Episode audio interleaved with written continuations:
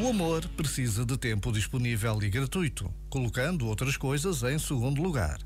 Faz falta tempo para dialogar, partilhar projetos, escutar-se, olhar-se nos olhos, apreciar-se, fortalecer a relação.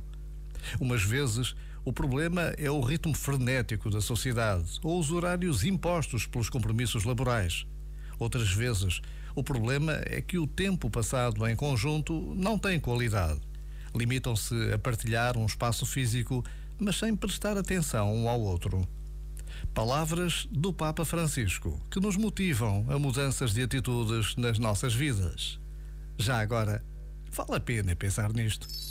Este momento está disponível em podcast no site e na app.